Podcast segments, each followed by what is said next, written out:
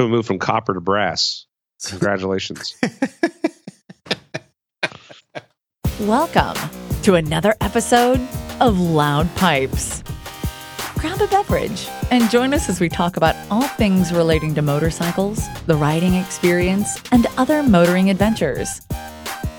And now, your host for this episode Rich Warfield, John Miracle, and Brother Bacon. Loud Pipes, episode 183. The question of the night is Has Brother Bacon gone electric? Has John ridden halfway to the moon? What else is going on? We're going to kibitz about Harley Davidson a little bit, catch up on an upcoming track day, and all sorts of fun. So let's start with that riding fool, Johnny John, the Spider Silk, now with a new exhaust. How the heck are you, man? Doing well yourself? Good. Thanks for waking up and joining the show. Much appreciated. yeah. So yeah, I went up for a little ride today, and usually when I get back, I'm I'm not sure if y'all get it, but I get all nice and relaxed and take a nap. Take a nap. And, well, I was watching TV and took a snooze, and well, five minutes before the show, I woke up. So I think I am. I think you kind of divulged a little secret there. I didn't know that you, after your rides, you came, went and took a nap. That's that's news to me. Uh, I, it depends, but yeah, I come back. I'm all nice and relaxed and tired out, and some of the best sleep. I'm not sure if you ever. Do you guys get that same thing? Well, when I got back from my ride yesterday, it was midnight. So yeah, I went to sleep. wow. well, did you sleep well after that? Did you like lay your head down and were you out like cold and you're done? Not really, but we need to talk about that after the show. Oh, oh, oh, Whoa. Whoa. okay, okay. Well, uh, all righty. Are you drinking anything since you just woke up, Johnny John? No, I'm drinking water to wake up, so I'm not all snapping on the podcast. How you like that? Fair enough. Fair enough. How about right. yourself? What are you drinking, Mister Warfield? Oh, well, I'm a little fired up about one of the topics tonight. So I've got a big beer, one I've been saving in the back of the fridge for a while. Sorry, Hogan, you didn't get down here soon enough. This is a celebration beer from OMB, their anniversary Altbier, 22 ounces of 6% goodness. And it's kind of like a just a slightly, mm, what's the word I'm looking for? It's a slightly more aggressive copper essentially six percent instead of five. Oh, so you, you got a little more. Yeah, and I, step. and I got a 22 ounce bottle to do it. So, uh oh, uh oh, this is gonna be, this might be trouble. we are in trouble, especially when bacon's drinking. Speaking of bacon, how are you, brother Bacon? And what are you drinking? Oh man, I am doing wonderful this evening, and I myself have a Sweetwater Brewery uh, 420 strain, which is a mango Kush wheat ale what? in a 12 in a 12 ounce kiggity can bottle. Oh, interesting. Oh my, oh my gosh. So so the funny thing is, it says it's a malt beverage with natural hemp type flavor, contains no hemp. You're like, oh boy, oh boy. Oh. Oh, they made me sad. But wait, it's not even a beer then. It's a malt beverage. Well, I mean, yeah. Well, I mean, most most anything is really more of a malt beverage than a beer. If you're looking at IPAs and stuff, they're not really beers anymore. Boy, we we need another show for this. I I we I gotta I gotta talk about that. you're blowing my mind. well, in order to get those higher uh, percentages, you, they can't be classified as uh, beer. Mm. I believe beer caps off somewhere right around six. So in in order to get anything around that, anything higher. That's, Sorry, I I got to go to the new topics. Then I'm I'm shaking.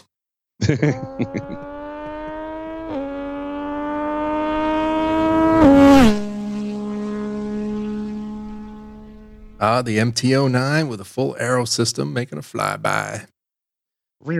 Somebody else making some noise in a flyby. Johnny John, what have you done to your spider? Well, did we talk about last show on the on the meetup that I was thinking about it? You, yeah, you kind of let, let some hints that you were looking at an exhaust system. Well, I did. So I know before we talked about not getting one, and well, I don't know. Everyone's talking about it. I finally decided to go pull the trigger. Well, before you get too far, Bacon, how many times did he say, I'm not going to touch it? It's loud enough. And I think it's getting Literally louder. every time we saw him or talked to him. Every time I asked, John, you going to put a pipe in that thing? No, it's loud enough. It's fine. I'm going to touch it. You, you're right. You're right. So, So what right. happened? What happened, my friend? The beast overcame, didn't it? I don't know. Maybe maybe it was a stimulus check, and I got extra money. How's that? oh, ding, ding, ding. was it American made? It was In a fact, it was. Okay. All right. Well, then I will kudos you, sir. It was. It was. Uh, in fact, it's made in South Carolina. Oh. Oh. So That's the one that's down in Greer. All right. correct, correct. So it's a it's a company called Sputter One Attitude out of Greer, South Carolina. So it's a little. Um, it's different, it's unique. It's a triple exhaust out the side. Looks like a Side pipe? Tochi. Yeah, yeah, that's uh, what Amp I think threw out when I showed it to him and the with us their bacon, and I I forgot about that. So it's a it replaces the cat and the muffler. Mm. And It saves all- like 100 pounds.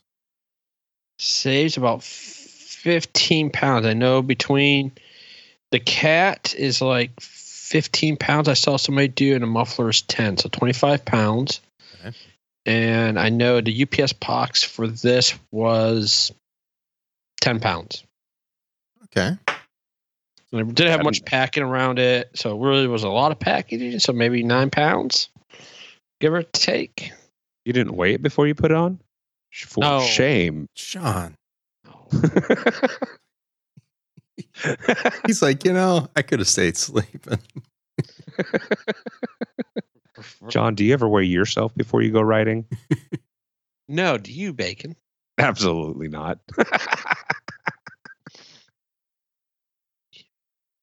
I do So- for the track. Got to get the Gotta know- suspension just right. you got to dial it in, man. Dial it in. Am I 50 pounds overweight or 55 pounds overweight?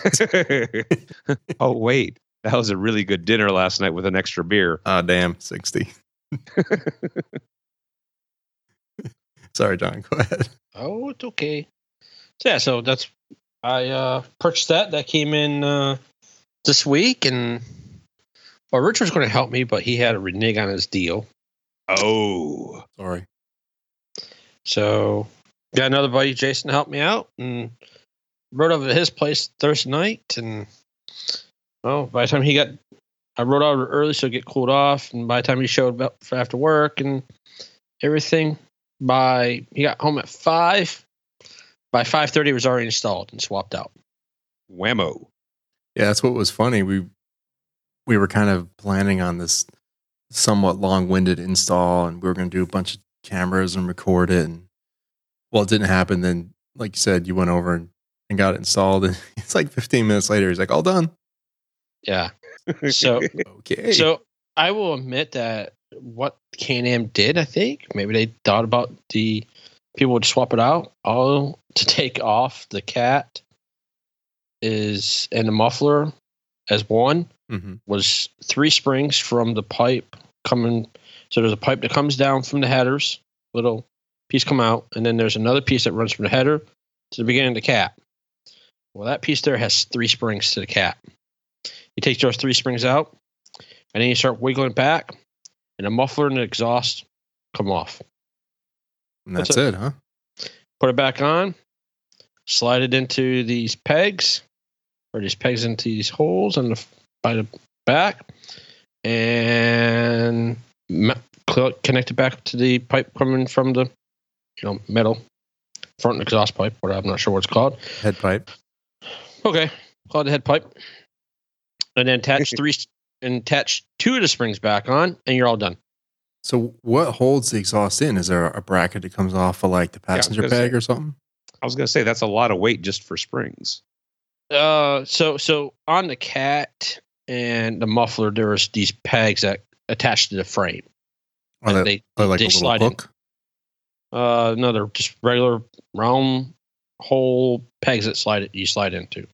The the the cat and the exhaust each have these pegs that then have holes in the frame to slide into.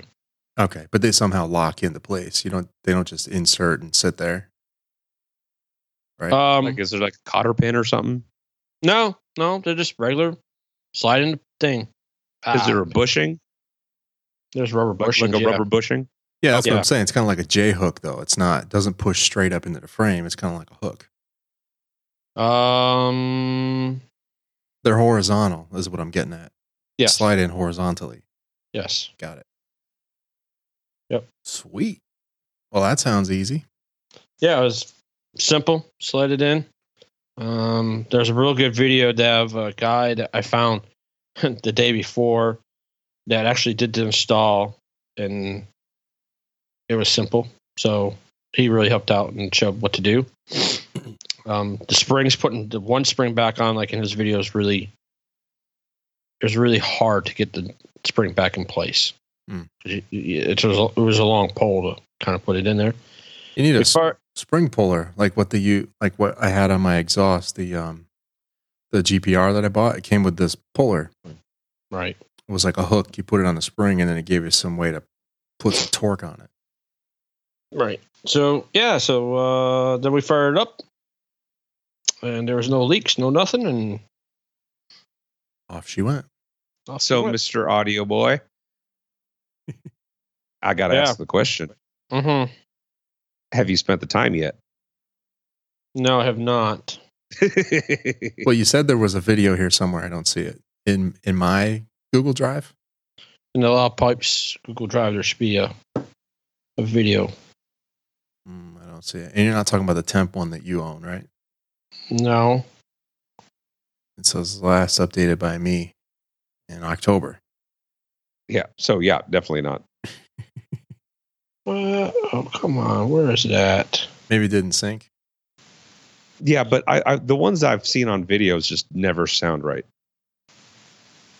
I'm asking for you to record it properly, sir. Yeah, John will get us some sound clips for the next the next show. But what what is your take from the seat then? What is the impression of the sound? Is it an improvement? Is it too loud? No, it's an impro- it's improvement. It's a little deeper, a little, a little louder. Um, Got a little bit more growl. yeah, Grr. Uh, Um, I think at you know at idle it's not bad. It's not you know might be a little louder than stock, and then when you get on it, it really gets a little aggressive. Starts howling at you. Yeah. now, you, So have you been out on the highway with it yet? yes, in fact, I came home on the highway, and I even um, went out today, and you know at running between four and five thousand RPMs, you really between the wind noise, you you you know it's running, but it's not like You don't really. Yeah. it's not like oh my god, I'm freaking loud, and I can't stand it. So, and in fact, in the in in the in the pipe itself, there is muffler and some packing to um, quiet it down. Gotcha. Okay. But, but no decibel killers or nothing. Mm-mm. It's pretty much No. just wide open. Apart from that, Pretty much, other than the packing, there might be a little silencer in there someplace. Nothing I can take out, but it's all you know. As I said, this is all one piece, all fabricated. So this is kind of like taking uh, the monster has a mid pipe. This takes his that and putting like a whole nother exhaust on. So Do you have to service the packing, or is it so- all sealed up? it's all sealed up, nothing to touch. Nice. So at some point it could blow out. Could so as know. soon as it burns out, just just get ready. It's loud AF. it, it could. It could. So yeah. Warranty? Uh no idea. No idea. yeah. Perfect. And how much? It was five and a half. oh, pricey. Uh, not when you get with I mean, some up, of the up ahead of the cat. Yeah, that's that's that's a that's a lot of pipe. because you got to realize the I know that the monster mid pipe this itself is almost three hundred. Mm-hmm. So that's even the mid pipe and the you know kind of the exhaust. See if it's out there now, Rich, because I just Manley did something. So I do see it. You guys keep talking. I'll try to cue it up. so All right. See if I can get fancy on the controls. So so another three hundred dollars would have netted you a new uh, head pipe. uh, Uh-huh. Right about because usually because usually when you're talking about a full exhaust system, you're talking it's like eight. yeah. So so I mean, this includes the the the head. I won't say the head pipe. There is no It's the, replacing that front pipe. yeah, it's basically the no- mid mid pipe and the, The and the exhaust. muffler. Yeah. Yeah, and the muffler. So I mean, I kind of did two with one, and you really don't see many out there with this, you know, exhaust. It's different with the three coming out the side. You know, most of it's a can, Doc Pover, the two brothers. Um, you know, on Unless, the old one, unless unless somebody gets them from like like just like the end pipes from like Wish. No. Jeez. um, and then and then you you um, look at you know the two brothers is also stainless, so you got like chrome where this is all black except the ends have you know they, he kind of um left them shiny, so there's a little shine to it, but the rest of it's all black. It's like a matte black, so it fits against that black part of the frame really good. So it's cool. That's kind of why I went with him. And I once I found him and looked at it, that was kind of the one I started going with. Um, so far my test though, it is louder. It does save weight, as he says. Um, not as much as he says, because probably I think since I have a short muffler, I have there's a long F three or an F three muffler, and then a short one. I have a short one, so I think if you have the bigger one, you're going to have more weight. Um, cooler, I th- I'm going to say it is cooler because I don't have the cat sitting on there radiating heat coming back up. The other thing was supposed to be better gas mileage, and I don't think that's there yet. well, So- have you really ridden it far enough? Um, I did a 300 miles today. So I'm We're gonna sure if need an average, sir. We're gonna need Yeah. some data on that. yes. What you need? Another thousand miles? I, I'm gonna need at least another 25. Okay. All right, Hundred or Johnny. a thousand? 25,000. Oh, okay. Okay. All right. How long's the video? Uh, like six seconds. All right, here it goes.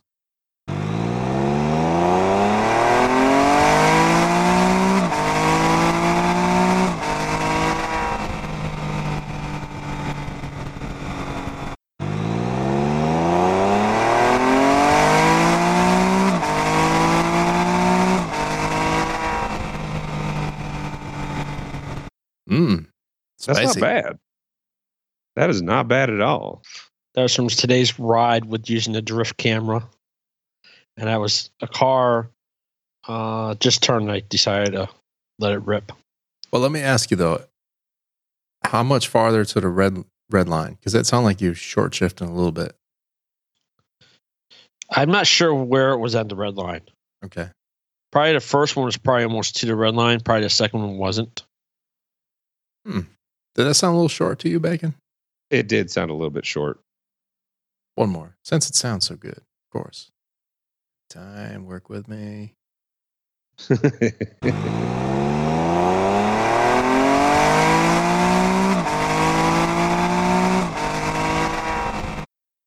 yeah, that second one definitely sounded short. First one was maybe a little bit short, but probably not that much. I think you got a few, few more grand to go, but sounds good Wow. though. I like it. Yeah, so it's a little more, uh, a little more loud. So yeah, and I think it has more throttle response too. Oh, and So- it's it sounds really similar to these, doesn't it?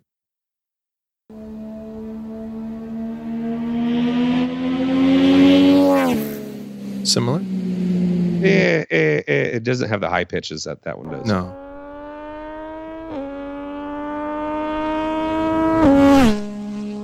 But that's what I'm saying. I think he's got a lot more revs to go. Uh, I don't think so because mine red lines at. Oh, maybe it's lower than I thought it was. I mean, I figure it's like 10 5. Oh no! No? Oh oh, it red lines. Give me a minute. Let me look it up. I think it's around about eight.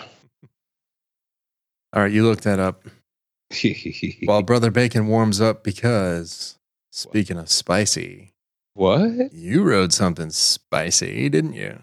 Maybe a little bit. It was a little bit spicy, A little bit. And I, I purposely didn't say anything in the clubhouse because I'm saving it. Oh, was a lot of chatter. I enjoyed it. I, I took it all in, uh, saving my comment. okay. So, what did you ride while Johnny looks up his red line? Well, on well, this last Monday, I decided to, you know what? I could take off work for a little bit. So I Dude, took what? off. Bacon left work early? Yes, I left work early. Uh oh. I left work early, headed down to my local Harley Davidson, which is Boswell's. Did you get on a road glide? Absolutely, I, I've ridden road glides, sir. Did you get on I've ridden street. I've ridden fat bobs. I've ridden street glides. No, sir. You no, got sir, a no, sir. 700, didn't you? Something CVO. Oh, of course, I rode the Street 700. Jeez. I'm sorry, sorry, 750. oh man, bacon. oh, Talk about oh, oh, touching hang- me in special hang- places. Hang on, hang on. hang on. I rode the 700, the 900, the 1050, all of them. Yeah, they're all good. All of them. Bacon. You took the triglide out. Hey, hey, I'm getting older. What can I say? No. I needed to feel closer to you, man. All right. We'll, we'll be quiet for a minute. Lay it on us. Well, I rode myself the uh, 2020 LiveWire. Oh, yes, he did. Awesome. Oh, talk about a sexy beast. Now, I haven't ridden it since episode three of this podcast. So my memory goes back a bit, a little bit. So tell us, how glorious was it? Or let me let me pause. Was it glorious? Let's start there. Um, there was a very nice big smile on my face. Um, Mm. I, I mean, like the very first seconds as I'm going through like the uh going through the parking lot, of course, very, very weird. Where you're not clutching it, you're just rolling on. Yeah. Like it just it's it's really weird, but got over that really quick actually. Nice. And um but while I was parked there, uh guy was trying to get his license plate onto his bike. And so while I'm sitting there, I'm just going through the settings, notice somebody had it on rain mode. I was like, that just doesn't that just will not do. You're like, oh no, no, no, no, no. no, no, no. Now I didn't go all the way to sport mode. Okay. I did not. I did. I did take it to road to road. Um, but either way, who we left that parking lot. He took off because he was on a uh, on a 114 Fat Bob, Okay. and then we had another guy on a uh, behind us on a 114 that he was test riding. So so the guy leading takes off. I'm like, oh, thank you for opening that can of worms. Because before you knew it, I passed him. Did he did he take off and gun it? Is that what you're talking about? Oh, oh yes, he did. oh yes, he did. And I made it a couple blocks, and I was doing 80. Wow, Not even a couple. Nice. Not even not even a couple blocks. And it was I I was I was floored. I was literally floored on and in just that first block of what this thing could do. and so then we made our first right? turn. Oh yeah, it was just it was it was it just ran you. Now I wanted to try the the uh, zero to sixty, but uh, didn't really have a proper chance to do that. Yep. because I wanted to see what zero to sixty in three seconds feels like. but uh, no, I mean it. That thing is agile and nimble. It's it's it really is like a naked, and it just it feels so good. Like I I just couldn't even tell you. I got it. I I remember our almost our last pass. I got it up to a hundred right after a corner. Like we made the corner and I just laid on it. Now, from a seating position standpoint, though, you're that's not that's not what you ride typically. So, how was that for you? It was still comfy. Much more No. upright, your feet way more under you than you're you're used to on either your Dyna or your your dad's Road Glide. Oh, definitely. Yeah, because it's rear sets. It's set up on rear sets. So um, about partway through, I started noticing the pressure on my wrists. So you know, squeezed the legs, got rid of that real quick, and it was fine from there. Yeah. Are the bars that far down? They seem to be. They're up. No, no, no. It's it's like it, it it it is like a uh, naked. So you're sitting you're sitting a little bit more upright, definitely. yeah lean a little forward, but not not too much. Right. I mean, you still need to use your legs a lot more than you do on a cruiser. Yeah.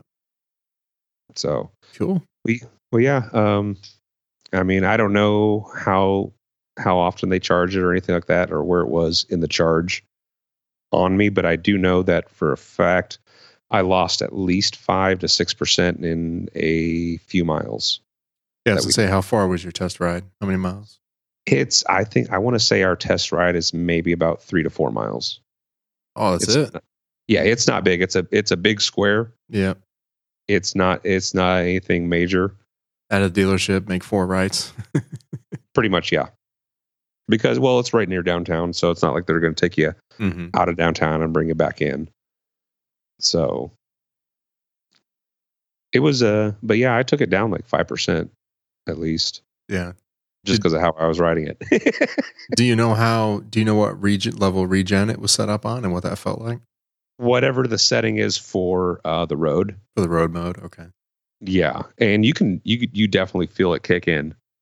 Like you feel it pull against it. Yeah, I was wondering how much you actually used the brakes and what they felt like. I used the brakes a little bit, but like that was because, you know, Needed to woe it on down. woe it down a little bit. Well, that was, it was more like I was get, I was coming up to a, a stoplights. Gotcha. Like, oh yeah, regen's not going to stop me that quick. so yeah, That's no, no, it was it was fantastic. Um, you know, ultimate question is, you know, like, would you buy the bike? I actually would. yeah, I guess that's what everyone wants to know. Is it thirty grand good? I would spend the thirty grand on it.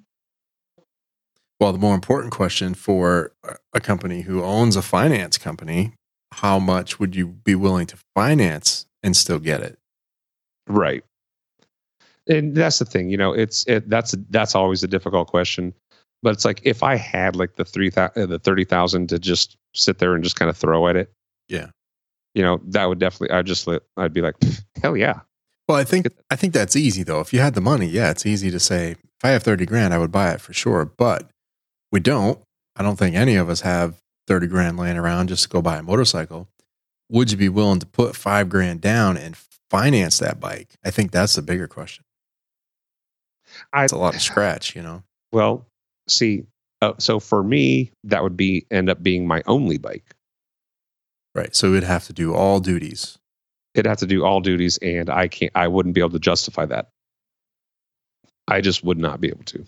So no no bueno for bacon. no bueno on that aspect.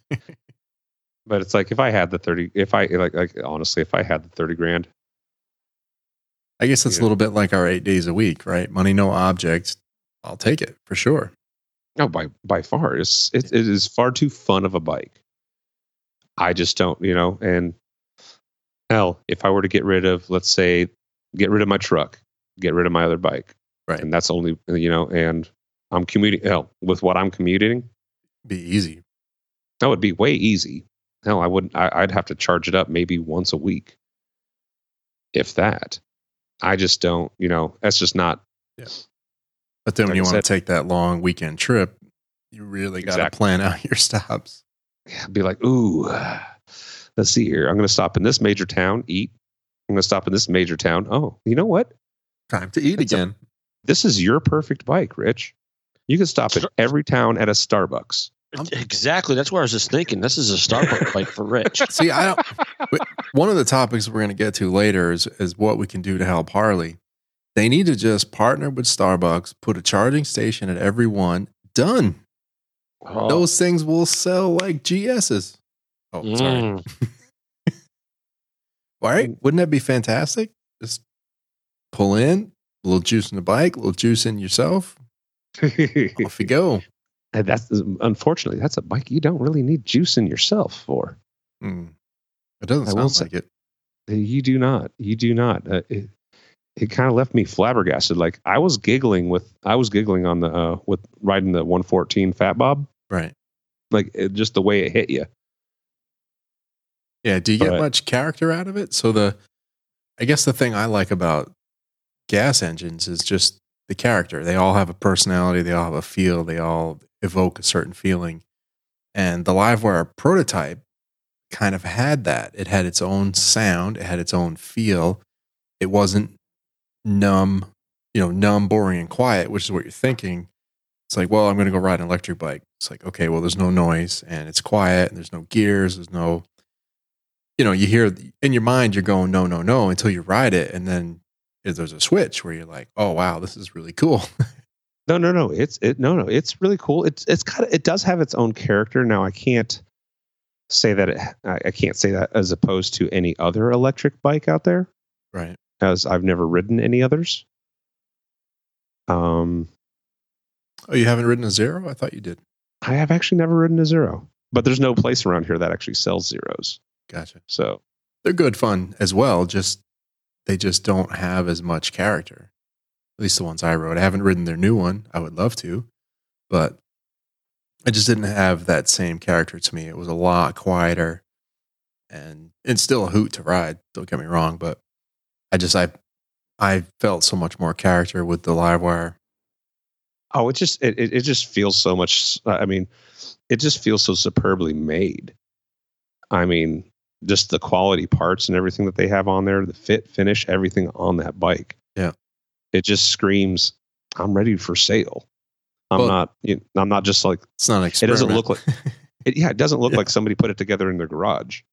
That's what struck me when I looked it over when we were down in Daytona back in January.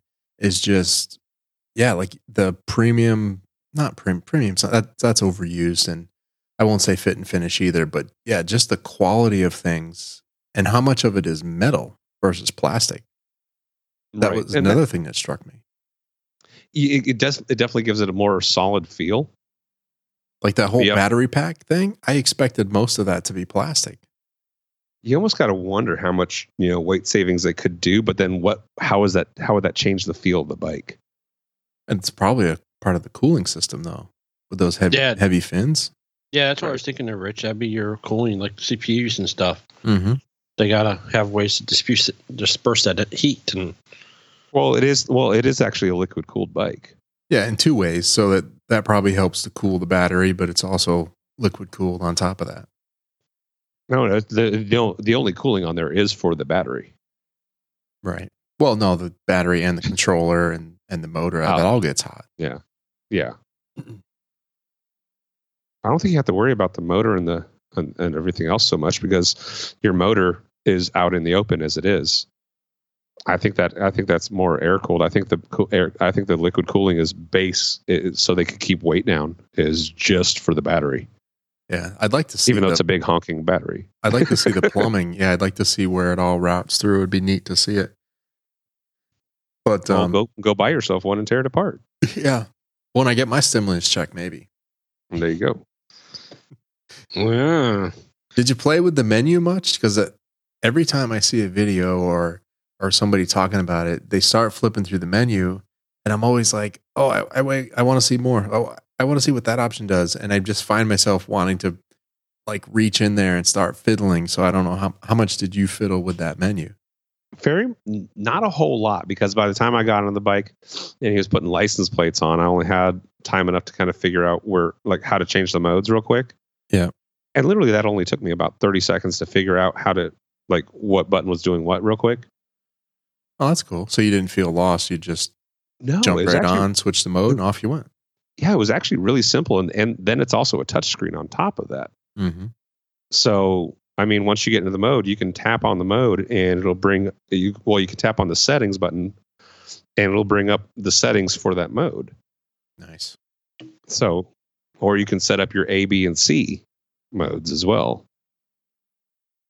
So, so you can personalize whatever mode you want. So it's actually pretty cool. That's cool. And did they spend a, fair amount of time going over it with you, or was it just like any other No, test drive? no, just kind of No, toss you the no, keys. they were like, they, they like, here's the keys, put that in your pocket. Just be careful. It's not like anything else you've ridden. yeah, don't don't lose this. It's completely different, and I'll see you when you get back. pretty much, that's, it's pretty much exactly how it was. oh, I was actually surprised too with it, with with, with the LiveWire because I you know this is one of the few. Hey, it was it was a promotion. They were just like, hey, come out, ride it, no questions asked. You know, we're not going to force you to do anything. Mhm. We're not going to try to get you to buy it. We just want you to try it. Well, last I knew, I, the Harley Davidson in Charlotte wasn't going to take it in the first year, so I don't know if they have them now or not. So I got to take a run over there and find out because I, I want to ride it. I'm just itching to ride it. Just haven't had.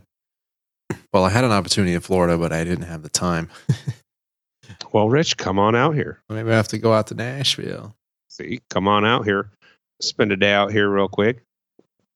Sign sign real yourself quick. up with a couple different names. Real quick. How many miles is it from here? Shh, don't Just, worry just real that. quick. Just scoot on over in about like eight hours. Be fine. It's nothing big. I mean, John would do it in a day, I'm sure, but I think that's an overnight for me. and we wonder why he takes naps after his rides. Right? Hey, He's like, ah, I clicked off 400 and then caught me a cat nap. yeah, I'll be back in about 15. Yeah. I'll be back in 15. We'll do another four. He leaves in the morning when it's dark. He comes back after dinner. It's like, uh, you know, honey, I put in about 640 miles. I think I'm going to go take a little nap. And you know what she says? Good night. Go right ahead. Have fun. I mean, I got. I mean, talking about it. I mean, talking about that. So went out this morning, left about ten fifteen. Was back by five thirty ish. She had dinner. She was cooking dinner when I got home. Had the garage door open already for me, so I could drive in. Mm. Dinner cooking. Ate dinner. He- Go ahead. then s- sitting there, she goes, "I know you get back from ride. You're tired. Going upstairs." You hear this, Rich? You hear this, Rich? He's trying to make us jealous. I hope you take good care of that one.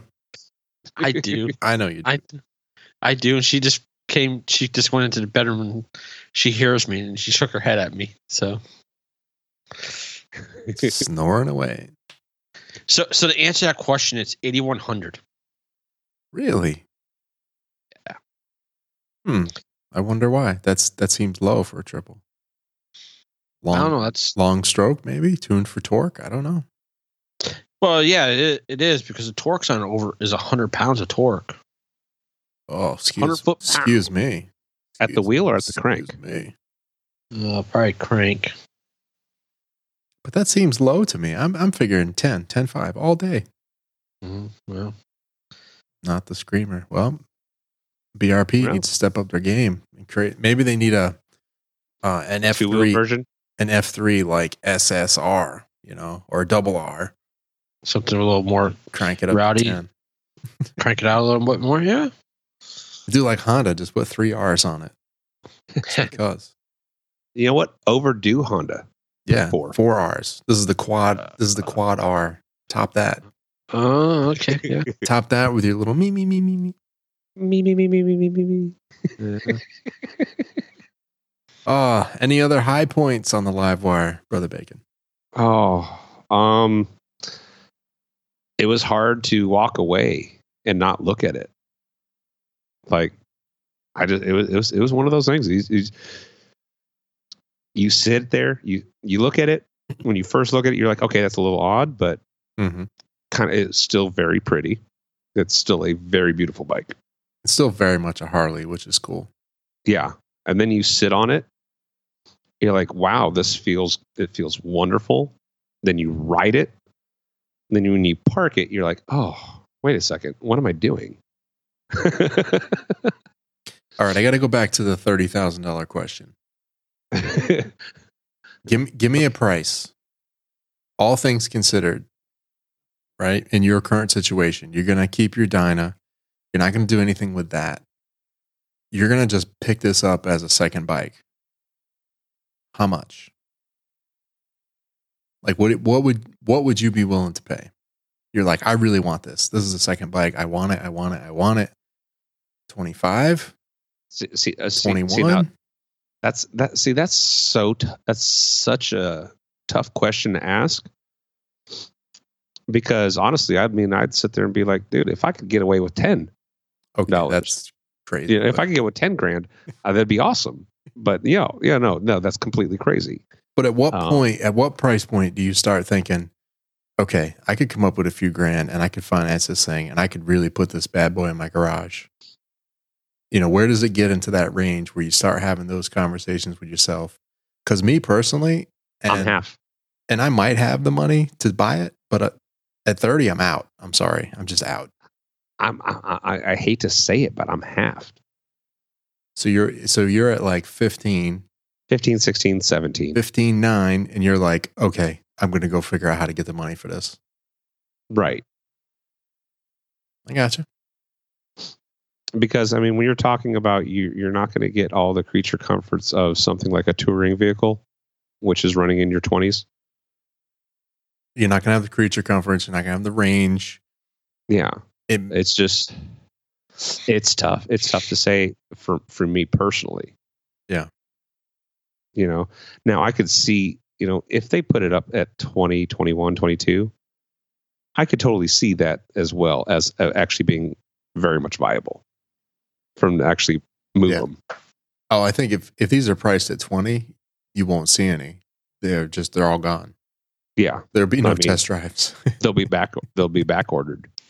it's like, hey, can I ride a LiveWire? Well, we sold all of ours and we sold all the ones for next year. Exactly. You know, and, and, and I see that. I see that totally being a possibility. Now, for me personally, like I said, So then that begs the other question How long do you think before you can actually buy one for 20, new or used? Two years? Three years? Five. Five years? Eee, that's, you know what? I see more like three to four. Yeah. Um, I think in three years' time, I think by 2023, I think you, you're, about, you're getting a used one around 20. for certain. Um, I I see on the horizon a couple other makers coming out with some. And if it is, and if that price doesn't drop, there's no way anybody will ever get rid of will uh, ever unload them. Yeah. Of course, here's the question though. You know, in three years of somebody owning a bike like that, how many miles do you actually think that somebody's going to put on it? Oh, I don't know. Thousand. Was what's the average? What three thousand a year? They say.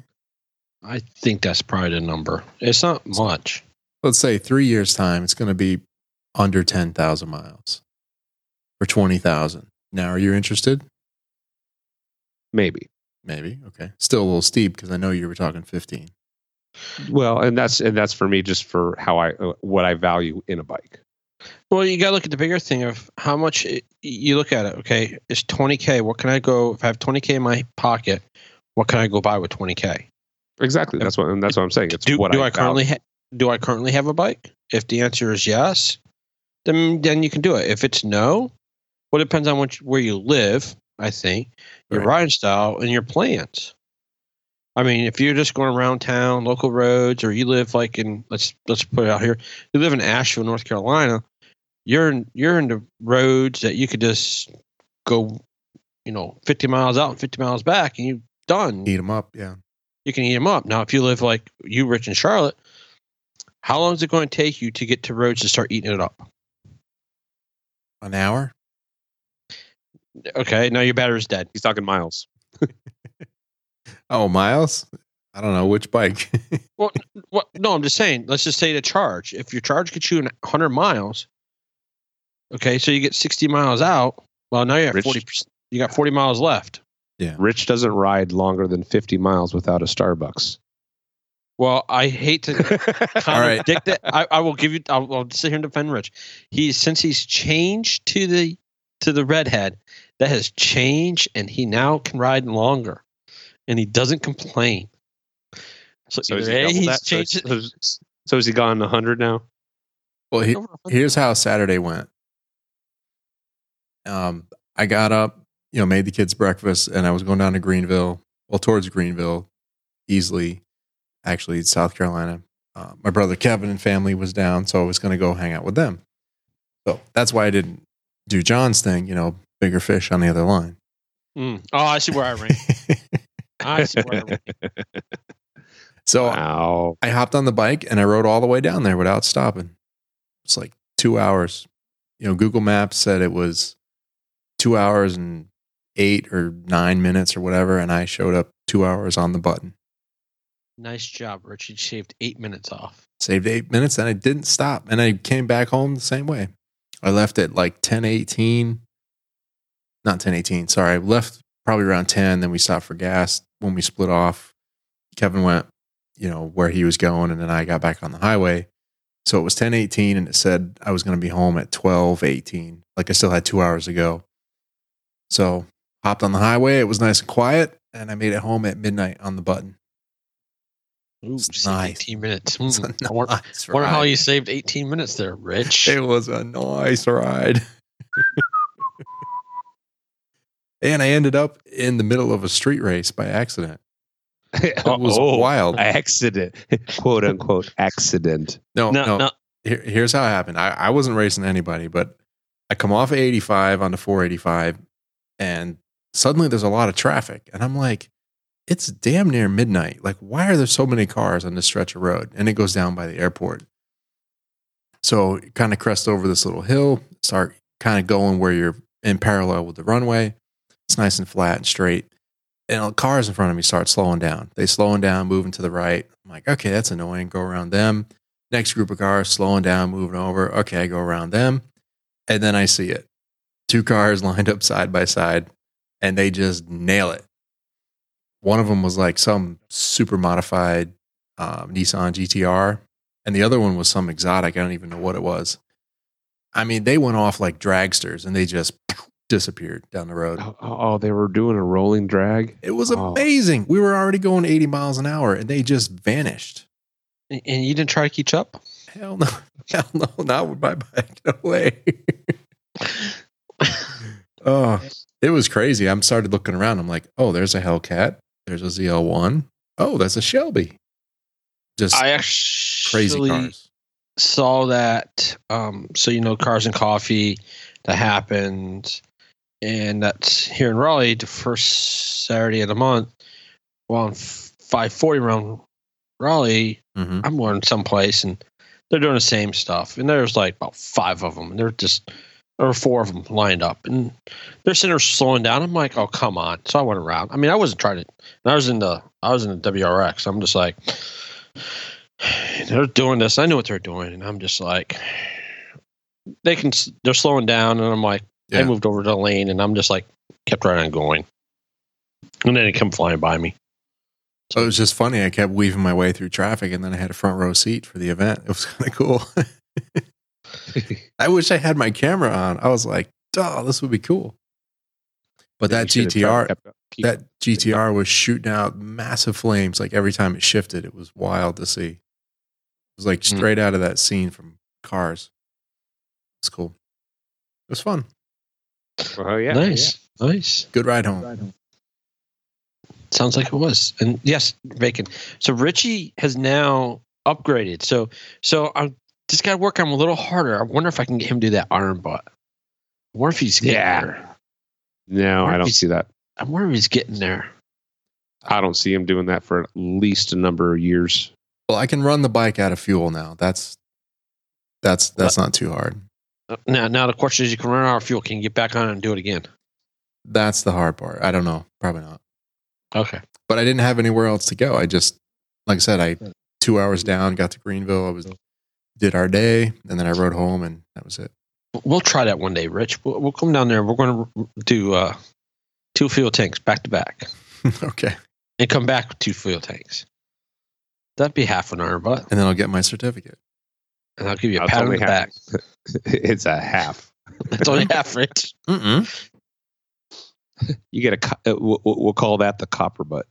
It's like three quarters because can do like a hundred and a half on a tank. All right, so that's 300, 600. Well, yeah, That's you get 600. six, 600.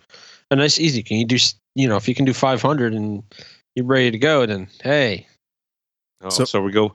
So we move from copper to brass. Congratulations.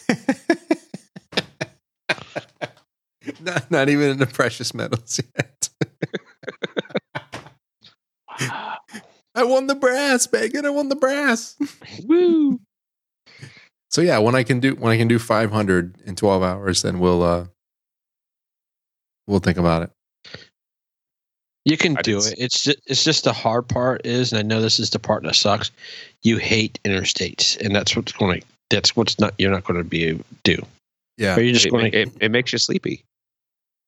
It yeah, really I get I get bored and I have to start passing cars because I just get bored to tears. And it's not the bike for that. Like I was actually thinking on the way home, I'm like, I would love to have a street glide right now.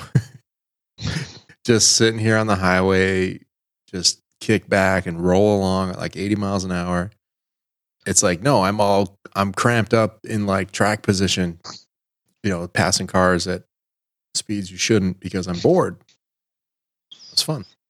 while out riding today, there's and, this is go to the topic that we probably move into with talking about Harley. I saw a lot of bikes out today.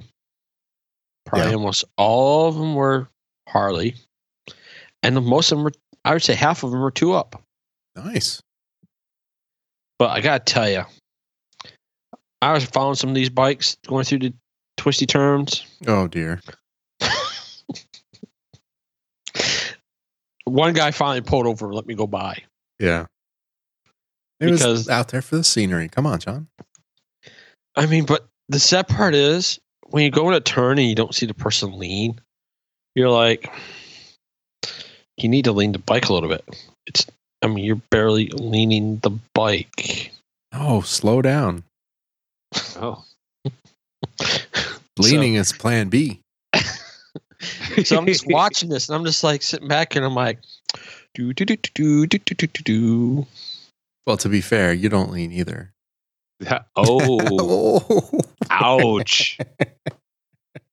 Well, he does. He leans just out. Yeah, Sorry, I You're couldn't right, Rich. you're good. You're okay. I see how it is. All right. All right. but but at least I go a little faster. There goes my iron butt planning partner. Uh, did you fix No. your seatbelt? Did you fix your seatbelt on there, John? Oh, now you're just being mean. All right, I had to. Okay, I'm done. Bacon, I know your wife's phone number. I know that's fine. uh, I'll call her up and tell her you've been picking on me. She's actually listening. She, you, might, you might end up in the doggy house. I'm already there. It's it's okay. it's comfortable. Oh, well, okay. Well, th- they might. You got the in-house doghouse or the outside doghouse right now? Well, there's only one. Oh, all right. All so, right. You guys want to talk about Harley a little bit We could we we, do we, could have to? or a little bit more? I Oh, say. ouch, ouch. Do we have to? Do we have to? Come on, John. I still you you rode one. Yes, I did. That's what you learned on. That was your training wheels. That, that is correct. So, so we're talking about. So, you want to talk about what they need to do? Well, what I want to talk about is that they have a new CEO now who has proposed a new direction, and uh, we want to offer some suggestions. That's what I want to do. So let me let me, and I think I threw this out. If I may take a stab at something. Okay. Okay. So let's look at something Can Am did. Okay, Let's not. why not? Go ahead. They looked at their stats on who's taking training classes, who's taking the driver's course. They Right. find out half of- out of ten thousand. I think the number was ten thousand. Half of them are females. So what did they do? They built a bike that met that requirement. The Ryker hit the price point of 10k, and they keep can't keep them on the showroom. Right. That's they played smart. So Harley needs to stop, you know, stop trying to, you know, put out these charge extra five grand for the Harley name. If they want to sell bikes, they got to make something that's dependable, reliable, with their name on it for a reasonable price. Because people don't have twenty thousand dollars to go drop on a bike. All right. Well, technically, they have that. They've What had is it forever. They've had the What i- Sportsters. They've they, they've had the Sportsters. They've had the Dynas.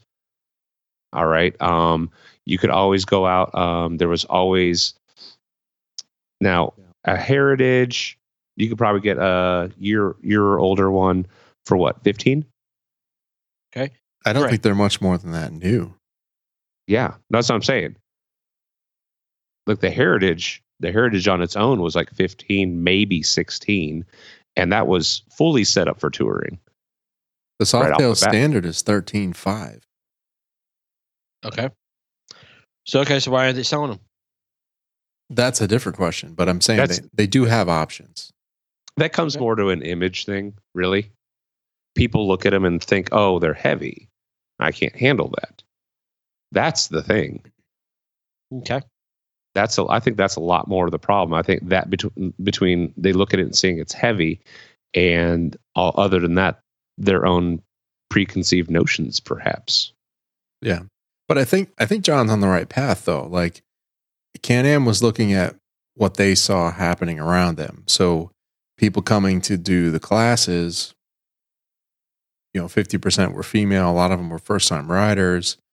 So I think I think it's a little more than just they went and built the Ryker. I think they, you know, asked a lot of questions, you know, got, gathered even more data, figured out what people wanted or what they thought they wanted or what they said they wanted and said, Yep. okay, well, let's put it out there and and see if that's what it is. And it looks like they're making So what it is, they were too afraid to be on two wheels. or maybe they Most of them. maybe they don't no, no, want and, and and honestly, exactly, no, and that's and that's a fine that's a fine statement. Right. It's okay. You know, hey, they're filling that need. Mhm. Well, That's let's- fine. let's go with the aspect that these most of them are female riders, and this is what I've seen. You see their husband riding a two wheel bike, probably Harley, some type of cruiser, or something, and here comes the wife behind on the Ryker. Now, No, like I said, is is, is it the is it the weight, the bike, or let's even throw out another thing. Does a guy want to say, "Well, yeah, I want you on a bike, but yeah, I don't want you on three wheels. I rather or t- on two wheels. I'd rather have you on two three wheels, kind of thing." Or she doesn't have the confidence to be able to control the bike. well, that could be said about any. I, I'd say that can be said about anybody when they first start to learn. Yeah. Um, eh, you know, frankly, that's that's the truth. That can be said about anybody. And whether or not you choose to get past that or not, that's totally up to you, and that's fine. Like I said, Can Am is filling that need, Yeah. right? And that is fine.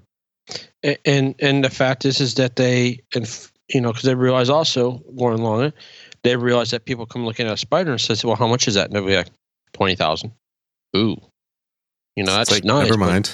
never mind let me walk away and that's the other thing they saw i mean that's the other thing with the Ryker you know you can get it you know the top line for i think 10.5 out the door i mean i wouldn't say out the door 10.5 before all the extra stuff so and you got all those color panels that can enter Customize. customize that you just buy the color panels and they snap in and snap off. So you you got instant custom design. I mean, I saw one at the dealership that a guy took a Ryker and totally like decked this thing out. I mean, it was just like overboard. Yeah. No, it gives you a place to start, and I think that's what Bacon was getting at with the Sportster. Is there's always It's- been the ten or sub ten thousand dollar bike to get you started, get you in the door, and and heck, they used to have this program where if you bought a Sportster, or I guess it was any bike, and you wanted to trade up within a year to the next model, they would give you what you paid for it. So if you bought a Sportster for you know ninety five hundred or whatever, and a year later you wanted a fat bob, they would give you 9500 towards your fat bob and then take the Sportster back.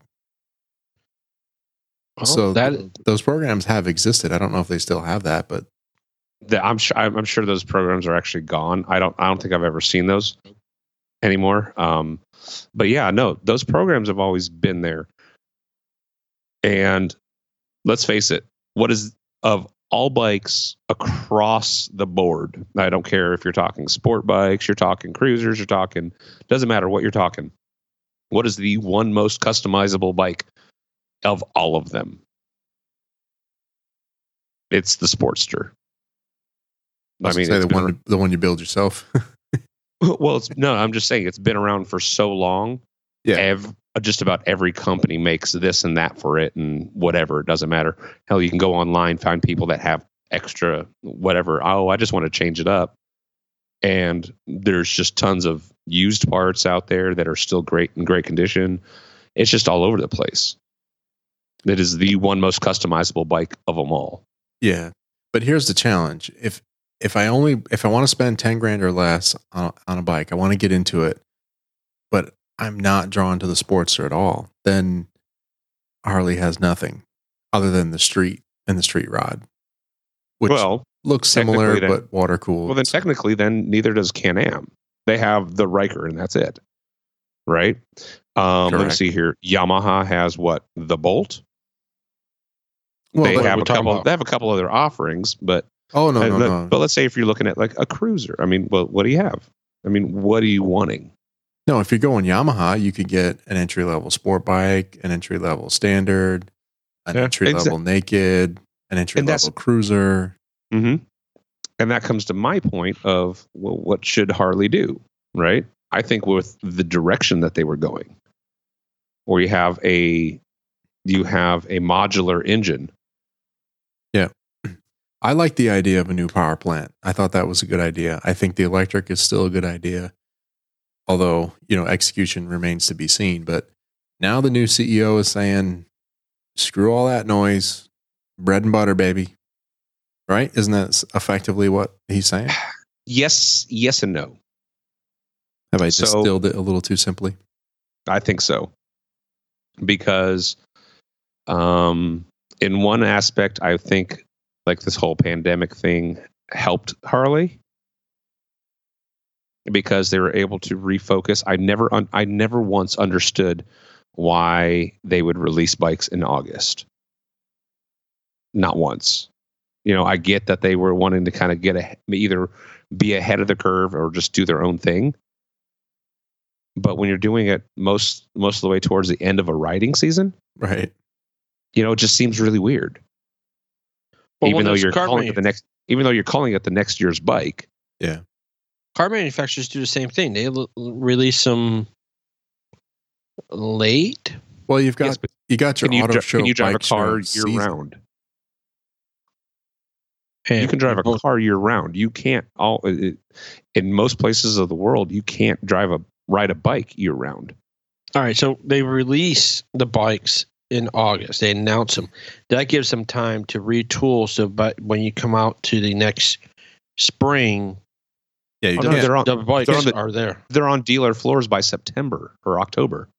Oh, okay. Well, then Harley does it different. Then Harley's doing it differently because I know other manufacturers, you know, announce it and then it's not until that next spring before you see them on the showroom floor.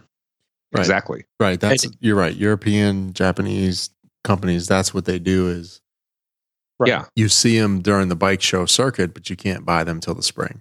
And, and then to go to the fact, talking about the pandemic and hurting, I I have seen news article and I know talking at the dealership over here, recreation vehicle sales are up. And the sales manager told me over at Sportdurus that last month was they sold like 80 some units and usually they sell 50 well and so, that was so, so, so, so that was kind of what I was looking at. And that's that's kind of one thing I was looking at though. I mean they they were not tooled to build yet. Because what what is it what is it like around like I think it's like around July or so is when they re- start retooling for the new bikes. Yeah there's some kind of summer break where that gets done but they start retooling then. And so for them to have to push it off, to push off, you know, um, the Bronx and the Pan America. In one way, it kind of helps them to to relook at what they're doing and how they're releasing it. And they did, and they're saying, you know what, we're going to go back in line. We're going to get back in line with most of the rest of the uh, industry.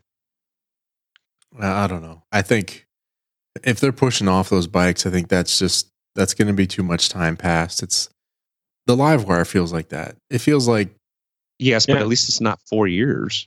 it feels like that It's a- thing should have come out two years after the the prototype Right. stage ended, and who knows? I might have had one if it came out that quick. But now things are different. My situation has changed, and it's not even a thought now. So they'll just have to figure it out. Um, and if they're changing away, going back to the bread and butter, well, that's where they're going to go, and they need to not worry about trying to get the millennials in there, and the younger generations that don't want to spend, you know, the buku bucks on a bike. Hmm. You know, Well, and And, And the whole idea have- of a hundred new uh, a hundred new bikes in in however long they were saying before, ten years.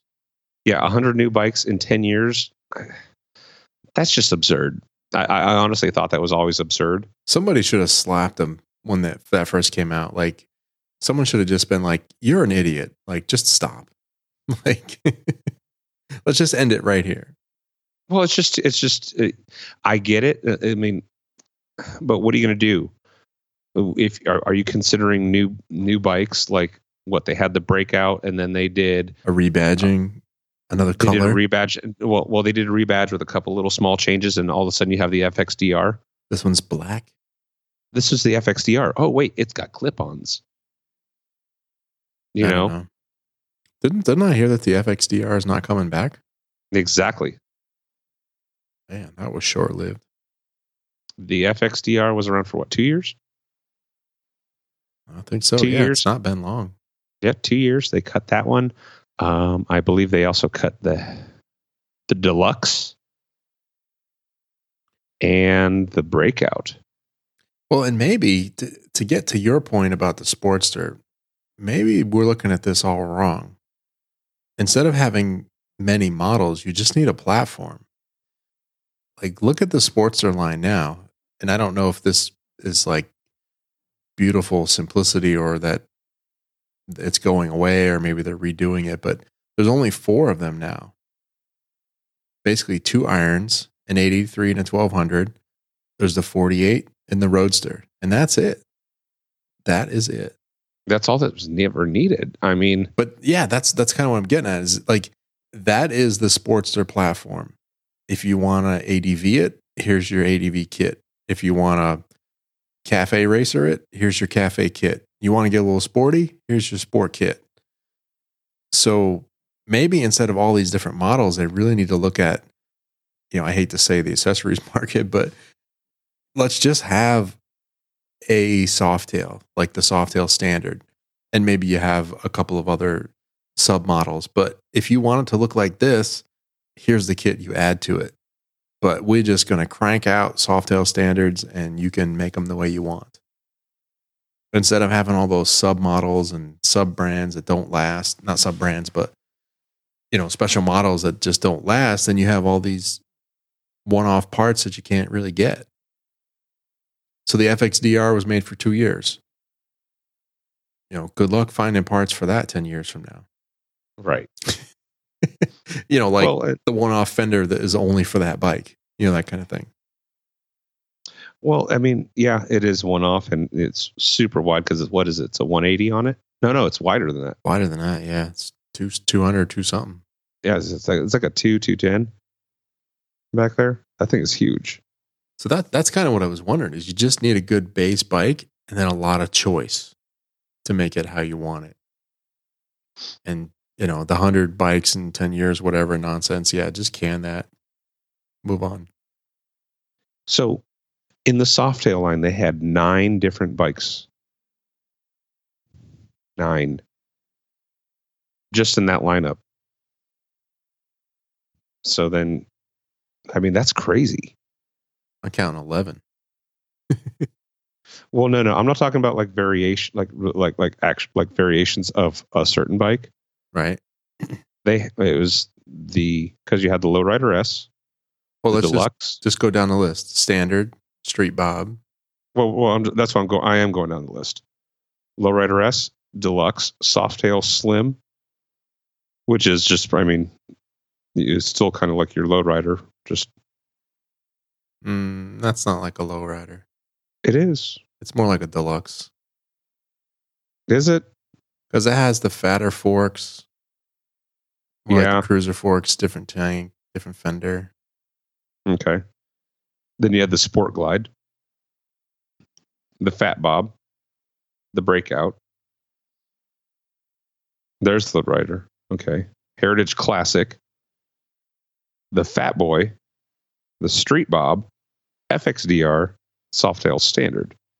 Yeah, it's eleven. But isn't the Softail Standard the exact same as the? Uh, I mean, it, it's pretty much exactly the Street Bob with just chrome instead of blacked out. Didn't we discuss that before? Um, yeah, it's it's chrome, not blacked out. Different forks. The bars look to be the same. Wheels are think different. No, forks are the same. No, Forks are the same. This is blacked out. It just blacked out on this on, on the Street Bob well, they're black and they have the rubber. and the boots. The yeah, boots. that's all. Mhm. Well, they could be different forks. I'm- Okay, certain. yeah, so they're blacked out, but the the wheels are different too. Yeah, I think you have a thicker wheel on the Street Bob. Oh no, the wheels are. Oh, the tire's different. but The wheels probably the same. Yeah. All right. Oh, yeah, no, no, so no, they're probably sim- have a they're similar. you probably actually have a bigger wheel on the Softail Standard than you do the Street Bob. The Street Bob probably actually has a smaller wheel. So yeah, but they're showing 11 models currently. So if the FXDR goes away, and what's the other one? Didn't I hear there was another one going away? The Deluxe So that would take it down to nine. and the Breakout. The breakout's going away. The Breakout is going away. Oh, I didn't know that. I thought that was a good seller. Apparently not. It, it, it, unfortunately it's one of those bikes that falls along in that whole chopper line, like the OCC kind of chopper line, where it's like really raked out, got the big back tire. You know, people Well- are tired of seeing. People are tired of seeing it.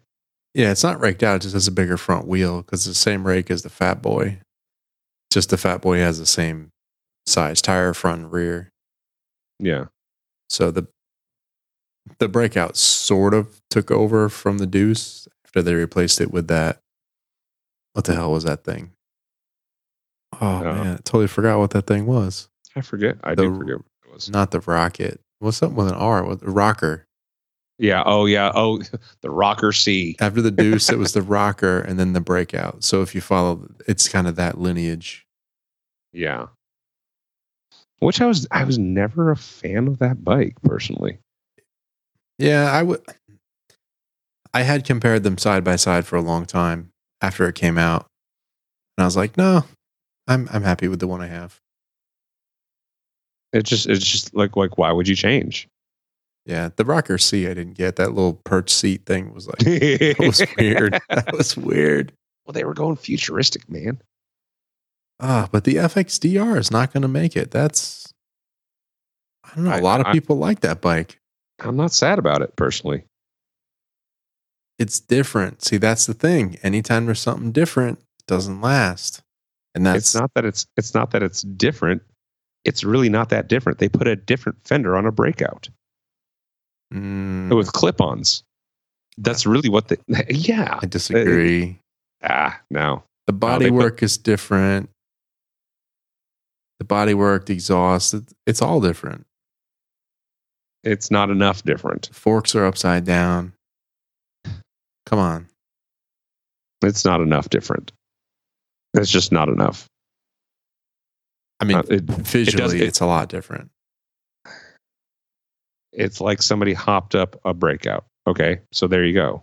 It's not that much different in my eyes. All right. And like I said, in my eyes. Right. For other people, they could, you know, it's like uh, you get to, it, you know, that's why for me it's like a in a take it or leave it kind of situation. I say leave it. It wasn't my style of a bike that I like. No, but the the thing is, it was excitement, and case in point, I went to the dealership just to see that bike when it came out. I had no other reason other than I wanted to see it. What was it? Oh, I wasn't Okay. going to buy it. I didn't want to really ride it. I just I wanted to see it. It came out. I wanted to go see it. It took me into the dealership. Why wouldn't you keep a bike like that around? Okay, I didn't buy it. Maybe Well- that's why. well, for one, you didn't buy it. and two, I didn't plan to buy. Two, you had a breakout.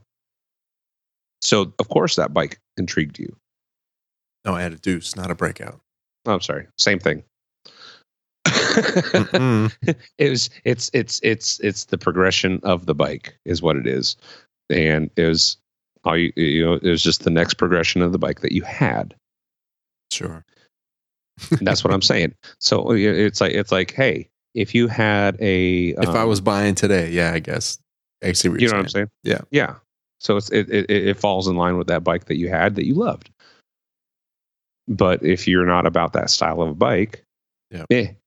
and a lot of people weren't i mean they ran through the breakout the rocker c all of those in pretty quick fashion and they're all gone. Yep. they, like in like where every other bike lasts what five six years at least per run those didn't last Yeah, seven. I think it was seven years on the Deuce, and the Rocker was what six? i think they made it for that long but Six years. Yeah. But anyway, so let's let's get into the meat of this. I have suggestions. you have suggestions. I'm I'm a little tired of people just grousing about Harley Davidson and the industry and not offering any, su- let's say, suggestions with little meat on the bone, other than what appears to be a joke or just more dirt in the face. So I have a couple of ideas, and I know you do bacon. So where do you want to start? go ahead My first one is resurrect the sub brand. So look at what Ducati's done with the Scrambler line. So they took basically the old, what is it, the old Monster, the old air cooled Monster engine, put it in a bike, and made a whole sub brand around that chassis and platform. So that kind of thing, like a sub brand within Harley that's just all for a different demographic. I don't even want to put a target on it, but just uh, just say a whole different demographic. they already had that And maybe this and they is scrapped it well, but hold on. Maybe this is a reboot of Buell, but not with Erik, but with like, you know, younger people, fresh ideas, something completely different. That that would that would be my idea. You know, maybe take that platform, the, the new modular platform, and just go crazy with that. Make it a sub brand. so you think they should bring back the xr No, no, none of that. New. This is going to be all new. well what kicked off the uh, what kicked off like like uh, like ryan f9 said what kicked off most of your scramblers and flat trackers and stuff like that nowadays that was the xr Right, but they did that was still based on the Sportster. I'm saying take that modular platform and the electric bikes and you make a sub brand. And I would I'll take it a step further. Forget the dealers. Forget the dealers. Okay. They can have what they have today. Keep making your cruisers and baggers, keep selling them. Have fun. This has got to be one of two things. Corporate stores, like these are corporate owned stores that sell these or more like the franchise model you know heck let let the multi brand dealers pick it up and sell it. And if the current dealers want to take it fine but like don't push it. Don't make them take it. Don't shove something down their throat they don't want. It's going to go the way of Buell. It's going to go away of all the other stuff they don't want to sell. It's going to sit in the corner and collect dust. So it's like a three pronged approach. That's going to be difficult. Sub that's going to be a lot more difficult. Well, it's not, this didn't happen in a day, right? I'm not talking about they're going to fix this next year. I'm saying if I'm sitting in the captain's seat and I'm pulling the strings, from a casual outsider who doesn't have any inside knowledge. I don't know squat about how the company runs, so this is just right, just mouthing off basically. But as a motorcycle enthusiast and someone who follows the industry, this is what I would do. I would just make a sub brand and carve it off of your bread and butter because those two markets don't want to mix. I think that's pretty clear. Okay. Um, kind of to that line, I almost think they have to redo uh, dealer contracts altogether. I say leave it. That part's not broken. The people that want to buy a cruiser or a bagger are still going to go there and buy them. Like don't don't disrupt that. Well, so either one, they're either going to sell and make and sell other types of bikes, right? Yeah. But in order to do that, they have to put others next to it. You see what I'm saying? No, but I'm saying not do that. Oh no, no, no! They have to. You want to you want to say, hey, come buy my bike over theirs. You have to put the others right next to your bike. Well, that's what I mean And- with the and franchise allow model. You know, let Well- let like Sport Durst where, where John goes for his Spyder, right? If they want to become a new whatever new brand to be named later from Harley, if they want to become a dealer for it, you can. Here's the contract, sign up. Here's our requirements. Here's we'll ship you some bikes. Here you go. Have fun. Well, that's why I'm saying they have to redo the dealer contract. I get I get the point of the dealer contract, how they have them set. Like, hey, you have this bike for so long. When you sell it, or if you don't sell it within this amount of time, you have to just pay us this amount of money. So to go along with Rich's talk here, Capital Power Sports, Rich has worked into some agreement. I'm not sure completely with Harley, but they are now they have Harleys on the uh, on the floor. I'm not sure Are if they they're used? I that I don't know. They're most likely used. They're, they're probably Used or some bought type of a lease or some. I don't know. I know they're not like. Hmm. I don't think they're brand new, but they have worked out some deal where they got because they changed um, finance managers, and this guy used to be, uh, I think, worked at Harley and a finance manager, and he came over there, so he kind of added Harley to the floor. Yeah. So you got people come in there and buy it. Um, you know, and I, I'll, throw this one out with Harley. Kind of another thing, Yamaha took I think a beating on that Eluder in the venture. They that one I think fell flat in her face. Oh yeah, I, I don't think I, I I don't even think I've ever seen one of those on the road. I mean, I was I had hoped that Yamaha was going to, you know, I know what they were trying to do, but they fell flat. And I think, and Rich, I know you wrote it. I think the problem was is they killed that motor. They they didn't let it open up. I think that was part of the problem. Am I right? Yeah, it didn't it didn't jive. Like it it seemed to really want to run and then But- It- then hit the rev limiter. It's like right. I don't know. And and I know you know I was the one you wrote. They finally sold. I think it sat on the showroom floor for two years. And when I talked to the service manager or sales manager, he said they weren't getting any more in. Mm. He says we're selling gold wings. We're selling more gold wings, and that's and that's what I've heard too. But I guess my my point here is bacon. This is a little different than cars. Like you know, if you want to buy a certain car, you go to that car dealer. I mean, there are multi-branded mega places, and there are obviously multi-branded for used cars. But in the motorcycle world, it seems like there's multi-branded dealers, and then there's Harley.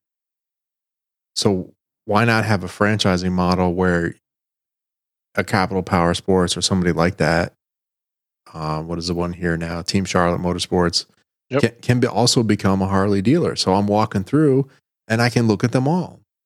I can Right, look at the but what I'm Japanese, look is- at the European models. So what? So what I'm saying is, with those with those power sports dealers, do they have to uh, put in a promissory note of where of they're going to buy this bike? That dealer is going to buy this bike for this amount of money if, if it's not sold for this amount of time, or is it, hey, It's just bought at one simple price. Everyone gets to buy it at this one simple price. Done. Out the door, or is it given to them, taken back if it's not sold? How do they do it? Because Harley, Yeah. each dealer has to buy their set of bikes that they're going to sell. And beca- Buy or they have a lease program where they got paid monthly lease floor space on that bike. I I know it's it's pretty much bought out. Like like if you don't sell it within a certain amount of time, you're buying it out. Done. I think there's some type of lease that you pay. Now, now here's here's the next thing. Now, Rich, I hear your idea about this sub brand. I buy sub brand X that from this dealership is a if a, if I have an issue with it, can I go down to the local Harley dealership and I go down and work on it for me, or do I have to go back to the dealership I bought it from or whatever? That's so that what are you going to do about that?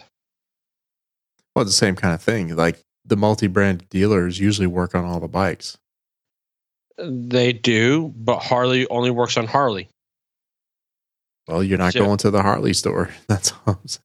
Uh, okay, all right. Yeah, I, I wouldn't mix the two. I I wouldn't I wouldn't get into any of that. I'm just saying I'd- leave leave with the current stuff running as it is, and I would start up something completely new alongside of it. And if they want to partake, they can, but they're not forced to because we're going this way. I just think if you're going to get it, the only way you're going to get a Harley into a power sports dealership new is the contracts have everybody's contracts have to be restructured. Right. But these Okay. won't be Harleys. These will be something different. Just made by Harley. So it'll be well, we use the Buell name because they did it, right? So it's it's Buell by Harley Davidson. Sold everywhere. so same thing with like Polaris is doing with Indian. It's Polaris, but the Indian dealer, they're well, they're at multi dealerships, but you can buy them at multi dealerships. Like example, uh, where Rich is going is um Rich up here at Garcia's, here in Raleigh. Right. It's the BMW, Ducati, KTM. Ducati, Yeah. KTM, Indian. They're in that showroom. Right. Well, and in, you see Indian at multi-branded dealerships as well. Like and, and standalones. uh, what is it? Ride Now and, and Concord is has Indian, but it's you know it's like its own little showroom within the the main area. But but that kind of thing. Like let let's open it up to other places so I can cross I can cross shop. I can walk around, look at I can look at sport bikes and trail bikes and ADVs and all kinds of stuff and side by sides and oh, you know what? Maybe I really just want an awesome cruiser. You know? Oh, there's no Harleys here. I got to drive over there to the Harley only store. Well, it's the same model of car dealerships. You want an Audi? You gotta go to the Audi dealership. You want a Chevrolet? You gotta go to Chevrolet. Yeah, but that that's what I I said before is it's not the same as cars because there Okay. are multi-branded power sports dealers. There's lots of them. There is. Okay. So, Bacon, what's your idea? Oh, oh man. First off, let's kill off trying to do let's unless you're coming out with something big, big changes, let's not do big reveals. Let's face it.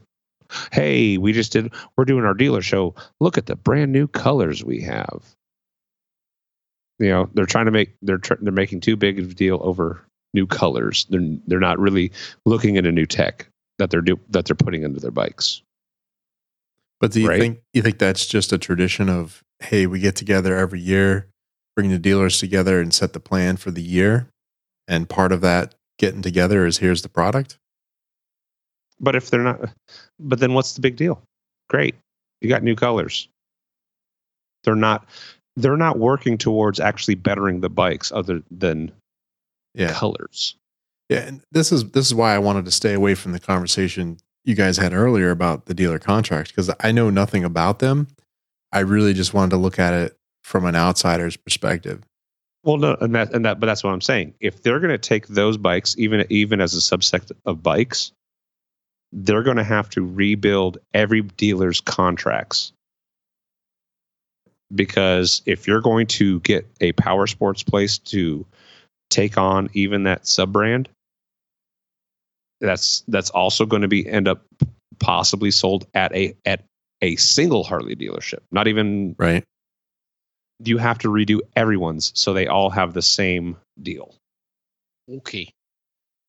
You can't. we- you- you- I think we've beaten this to the horse to death enough. Yeah, sorry. all I'm saying. Sorry. that's all, that's all I'm saying. Otherwise, otherwise you're giving the power sports places a better advantage than your brick and mortars who have been there. Yeah, and see, That's it's it's it's a complicated thing, and I think it's it's a little bit of a fool's errand to say that you know we know what to do because I won't say that, but I think We know what of, not to do. Yeah, I think a lot of people have ideas that that's worth kicking around, and maybe someone's listening and they can they're in a position to do something about it. No, we And- can only hope. And if not, then I'll keep riding my my Japanese bikes in the meantime. I think I, I think they need to keep new brand new models coming, actual new models. Personally, that's my big thing. They don't need cut out cut out a bunch of the frivolous models, keep new models in, and keep moving. Yeah. Move forward. I like that idea. Make a really solid platform and offer some some other customization op- options or you know let people change them themselves. No, Yeah. if it doesn't if it doesn't work for a year or two, move on. Yeah. Well, I think they. Oh no, they already have a entry level. I mean, they need. I, I think the interesting one was where the Bronx was coming in. I think they were going to grab the. My thought was you're going to grab the sport bike type people, enthusiast people, to bring them in. If you Same thing with they brought it in at the right price. Right. Right, and and you got to do multiple, you know, levels. And and I know we talked about you talk about motor platform, Rich. You know, let's go to Yamaha, and they use that 900 motor across three bikes. Yep. You know, they're using a Tracer, uh, 900 and a GT, uh, the Niken, and the MT09. And the SR nine hundred. Yeah. So so I mean, you're well. There's four bikes then. Well, Because and that's kind of is- is- that's isn't exactly it- what they were doing. That's exactly what they were trying to do with the with the with the uh with the Revolution Max. So I mean, and, and bring it in. You know, that's if they want to bring in that. And you're right about colors, and is that big thing. And then the other thing, talking about dealer network, dealer shows. That's what Can-Am does. They don't do it during a big thing. They have their dealers come in and they do a big old, you know, here's what's happening, release what they're showing, and they're done. So Yeah. And sorry, Bacon, I didn't I didn't mean to derail you there. So fi- finish your thought there. No, no, no. Honestly, skipping that that really is my thing. That's that's my whole thing right there. You know Okay. that rev, the Revolution Max is their future right now, and they need to keep online with that, and they need to push it. They need to push it harder than they've ever pushed anything. Yeah. That between that and the LiveWire and trying to build up the LiveWire better, like get a che- get other cheaper models out. Yeah, we need to see a twenty twenty thousand dollar LiveWire like Yeah. to like soon. Exactly. They need to do it. They need to do that, and they need to push those a lot harder than they push new colors. But this is where I think I mean, this is where I think you you gotta somehow you gotta get away from the same old, same old and new stuff through the same dealer network has not worked. So That's because they that that's because they don't push them, and they don't punish them for it eh, as well. They're like, listen, push the new line. But why should we? We got our street glide over here. That's our bread and butter, Right. And this is what Right. everybody They- wants. they sell they sell what They- their customers want and they don't they don't want to be distracted by the other stuff. I don't I don't want to speak for the dealers, but Okay, offer limited amounts of them. Stop stop trying to make so many of them. How about that one? then you're going to change the supply and demand, so then the price is going to go up. They're not going to be willing to negotiate. But I'll I'll give you the fact that I think let's go another round the spec. Let's talk about, and I've said it before, what does work good for Harley is demo rides. Bacon was able to go down to the Harley dealership Yep. And right. very easily and ride the LiveWire, no qualms asked. You cannot go that into a power sports store. No. Nope. Nope. Not happening. And but they're selling them. Right. But I mean, we can because we know people, but you know, every every other on- every other rider out there can't just go out and say, well, it depends on the bike you want to ride. Even though you know people, it depends on the bike it, it, it is. You know, so so it's hit and miss. But a Harley, you can walk in and take any bike you want and take it for a ride. That I think is good on Harley's part. "Oh, and the demo truck." Like when the demo truck comes around, they they have Yeah. like one of everything. And I know here last few years the demo trucks in the area here have been really highly out there. You know, to to to do that. So, but this year you probably won't see any demo trucks. The last one I went to, there wasn't a lot, didn't seem like a lot of people there, but it was forecast to be rain, so that had to play into it. But the demo rides went out with only about half the bikes. It was it was thin. It felt thin to me. So but like you said, it's the weather. It could have been the weather. yeah, But you know, it's everybody's having a tough time. You can't expect to. You got to look at what do you want to do. What what does the market you want? What are you trying to do?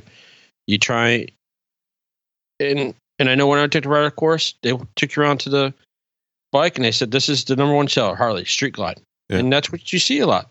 Street Glide and Road Glides. That's what you see out there. all right. So before we pivot, did you have an idea, John? While you were sleeping, did you come up with one? I mean, I think They- that was it right there. I mean, they got to look at. uh, I mean, overall, they need to look at what people want. What do they want to do? What demographic do they want to hit? If they want to be the big bad boys, be number one bike seller of- of the world, then they need to build a bike that fits every category. Yeah. That's my main complaint with with going into a Harley store is there isn't there's not a lot of variety. It's like you have cruisers and touring bikes. And your riding style has changed. You originally was a cruiser around town, and now you got into a sport bike. Now you want a sport bike, sport touring bike. They don't have it currently. Well, don't have sport, don't have adventure, Right. don't So have bacon- light You standard. want, you want an ATV bike. What are you Small going to buy there, 680. Bacon? Not certain just yet. I'm not at, I'm not at that point yet. Would you go, if Harley releases that bike, you going to go buy the Harley? If they have it priced right, possibly. how about Prices have to be at. how about a LiveWire ADV? That's my that's my decision, sir. but I think our I think we already went that through that with uh, predictions or when we were talking about the Okay. when we were talking about all this before. Okay. So in other words, shut up, John. No, I'm just saying, you know, I'm not I'm not, otherwise we're going to go into a whole new Yeah, we're going to we're going to go down another rabbit hole with that. So gotcha. Rabbit holes. What? Squirrel. All right. Well, if that's it on Harley, then let's thank some people, and then I got to talk a little bit about track days, and I think we can shut it down. Sound good? Perfect. wonderful. All right. First up on the thank you list, I would like to thank our buddy Chuck Halebrunner from our clubhouse, longtime supporter of the show. He is in for support of show 183. Much appreciated. And Thanks, we, Chuck. we also want to welcome Kevin Bruce. He's in on the monthly support. So he's added to the ongoing list of support along with Tim. Woohoo. Thank you Thanks, for that guys. as well. And it's very simple. That's how our model works. You find some value in the show, just return what you think is fair in the exchange. A little financial contribution goes a long way to pay the web bills and media processing and all the fun stuff that goes into making a podcast. Yeah, Bacon and I had to take a pay cut. That's right. hey, Okay. everything's shut down. Right? Can, can I lean on the COVID 19 excuse too?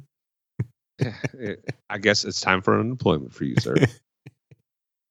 All right, you can join the list of supporters for show 184 by visiting loudpipes.net slash donate.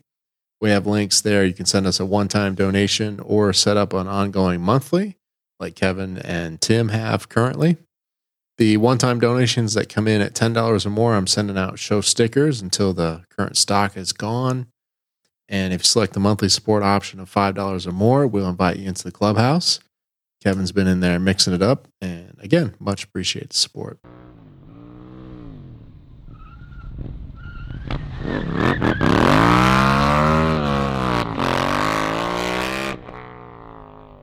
A little U turn, a little U turn.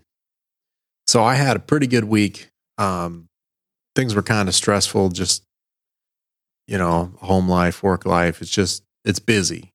Yes, we're working from home, not going to the office, but it's really busy. So my week started off the latest edition of motorcycle what's it called now? Road Racing World and Motorcycle Technology showed up, and it's their annual track day directory, which is cool. So it's all about track day schools and events and just tips and tricks on you know your bike and your prep and things and getting on the track. Wonderful Any episode. secret weapons? Any what? Any secret weapons? Secret weapons? No.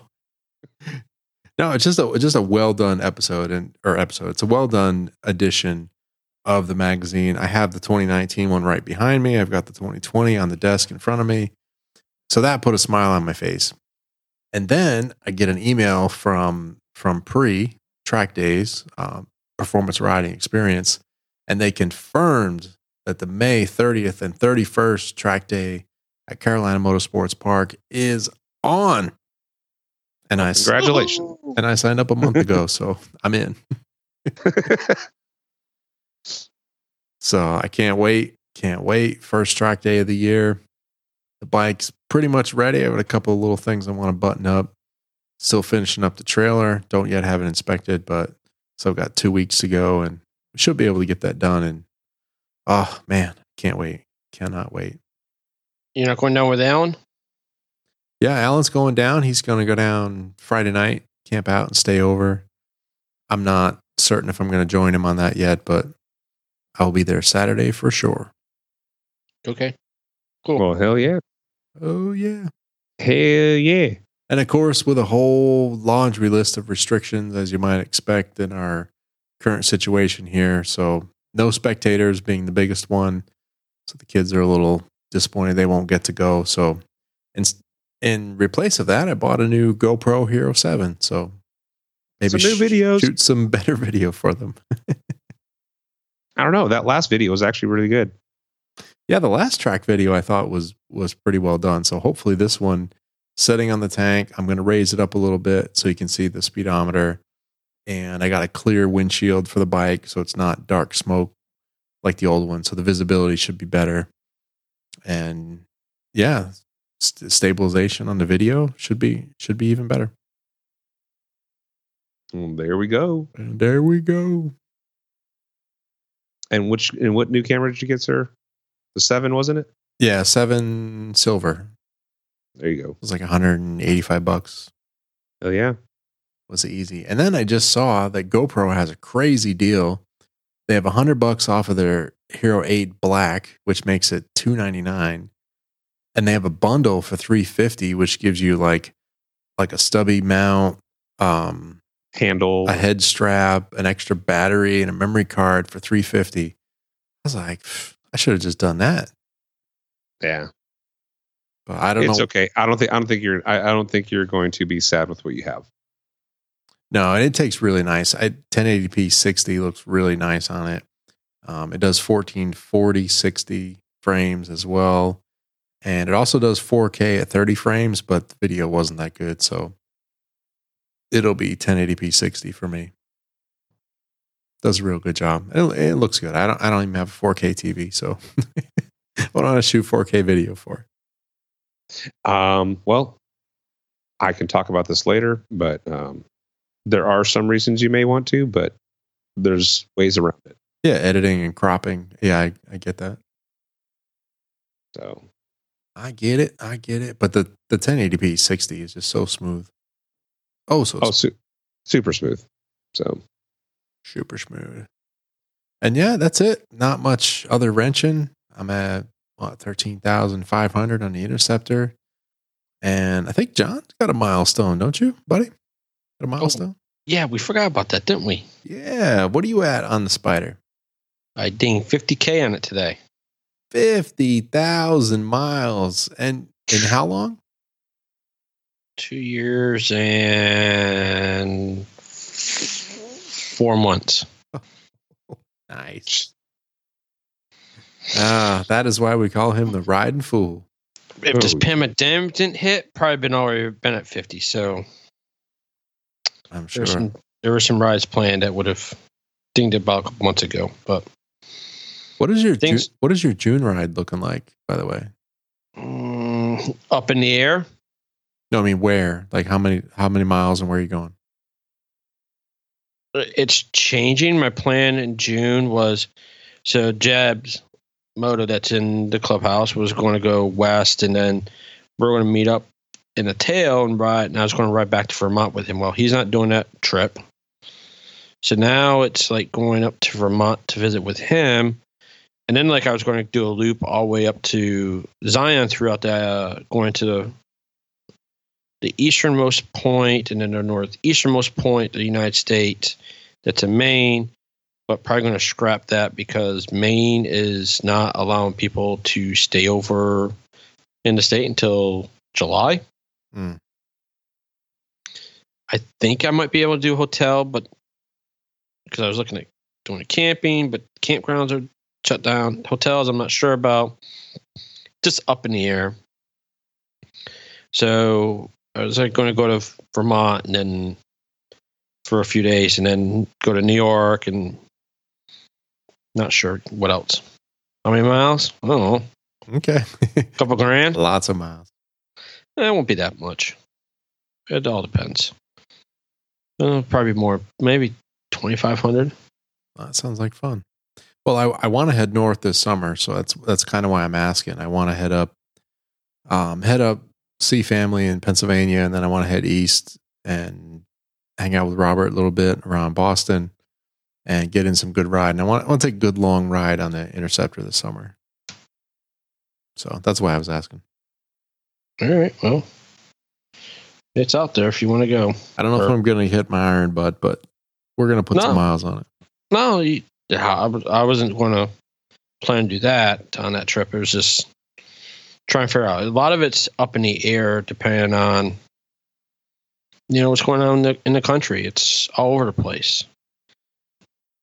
All right, no events except that I will mention that I think the NPC is still going to happen in September. Seems like a thing that we can probably pull off. And we do want to remind people the Loud Pipes meetup October 9th through the 12th in Tellico Plains. If you're planning on doing that, let us know. There's still a couple of cabin beds, right, John? Three? Two, three? Mm, I think there is four. But they're split up. Like there's a three three bed cabin and then one Yep. share. Yep. Yeah. Yep. And all the open camping you might want. all the open camping, which I'm gonna do. I'm dang it, I'm gonna I'm gonna camp off the bike. Let's do it. Oh boy. I Oh, wanted to I wanted to bring the Jeep to bring like anything and everything I could possibly want, but I think it needs to be done off the bike. We gotta do it. I don't, I don't know, Rich. We need to talk about that. We might need you to bring that Jeep. Oh jeez. Okay. On that note, notes of this long-winded show can be found on our website, loudpipes.net slash 183. We have links there to leave us some feedback, subscribe to the show with your favorite podcast app, and links to social media, which Bacon takes care of. Thank you, buddy. Uh, you're welcome. If you found some value in the show, consider supporting us, loudpipes.net slash donate. Leave us a note. We'll read it on the show.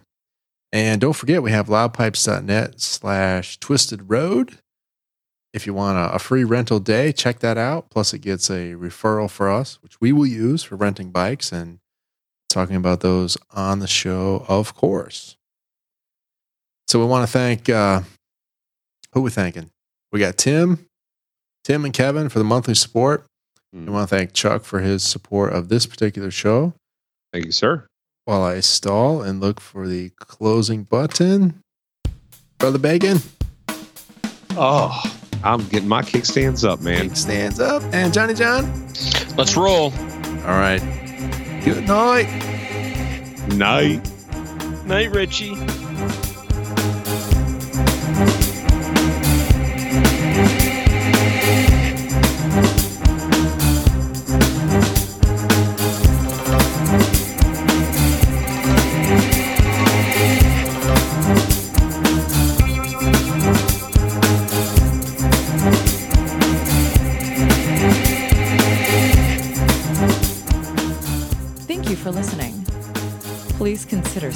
Show. Find more details at loudpipes.net forward slash donate.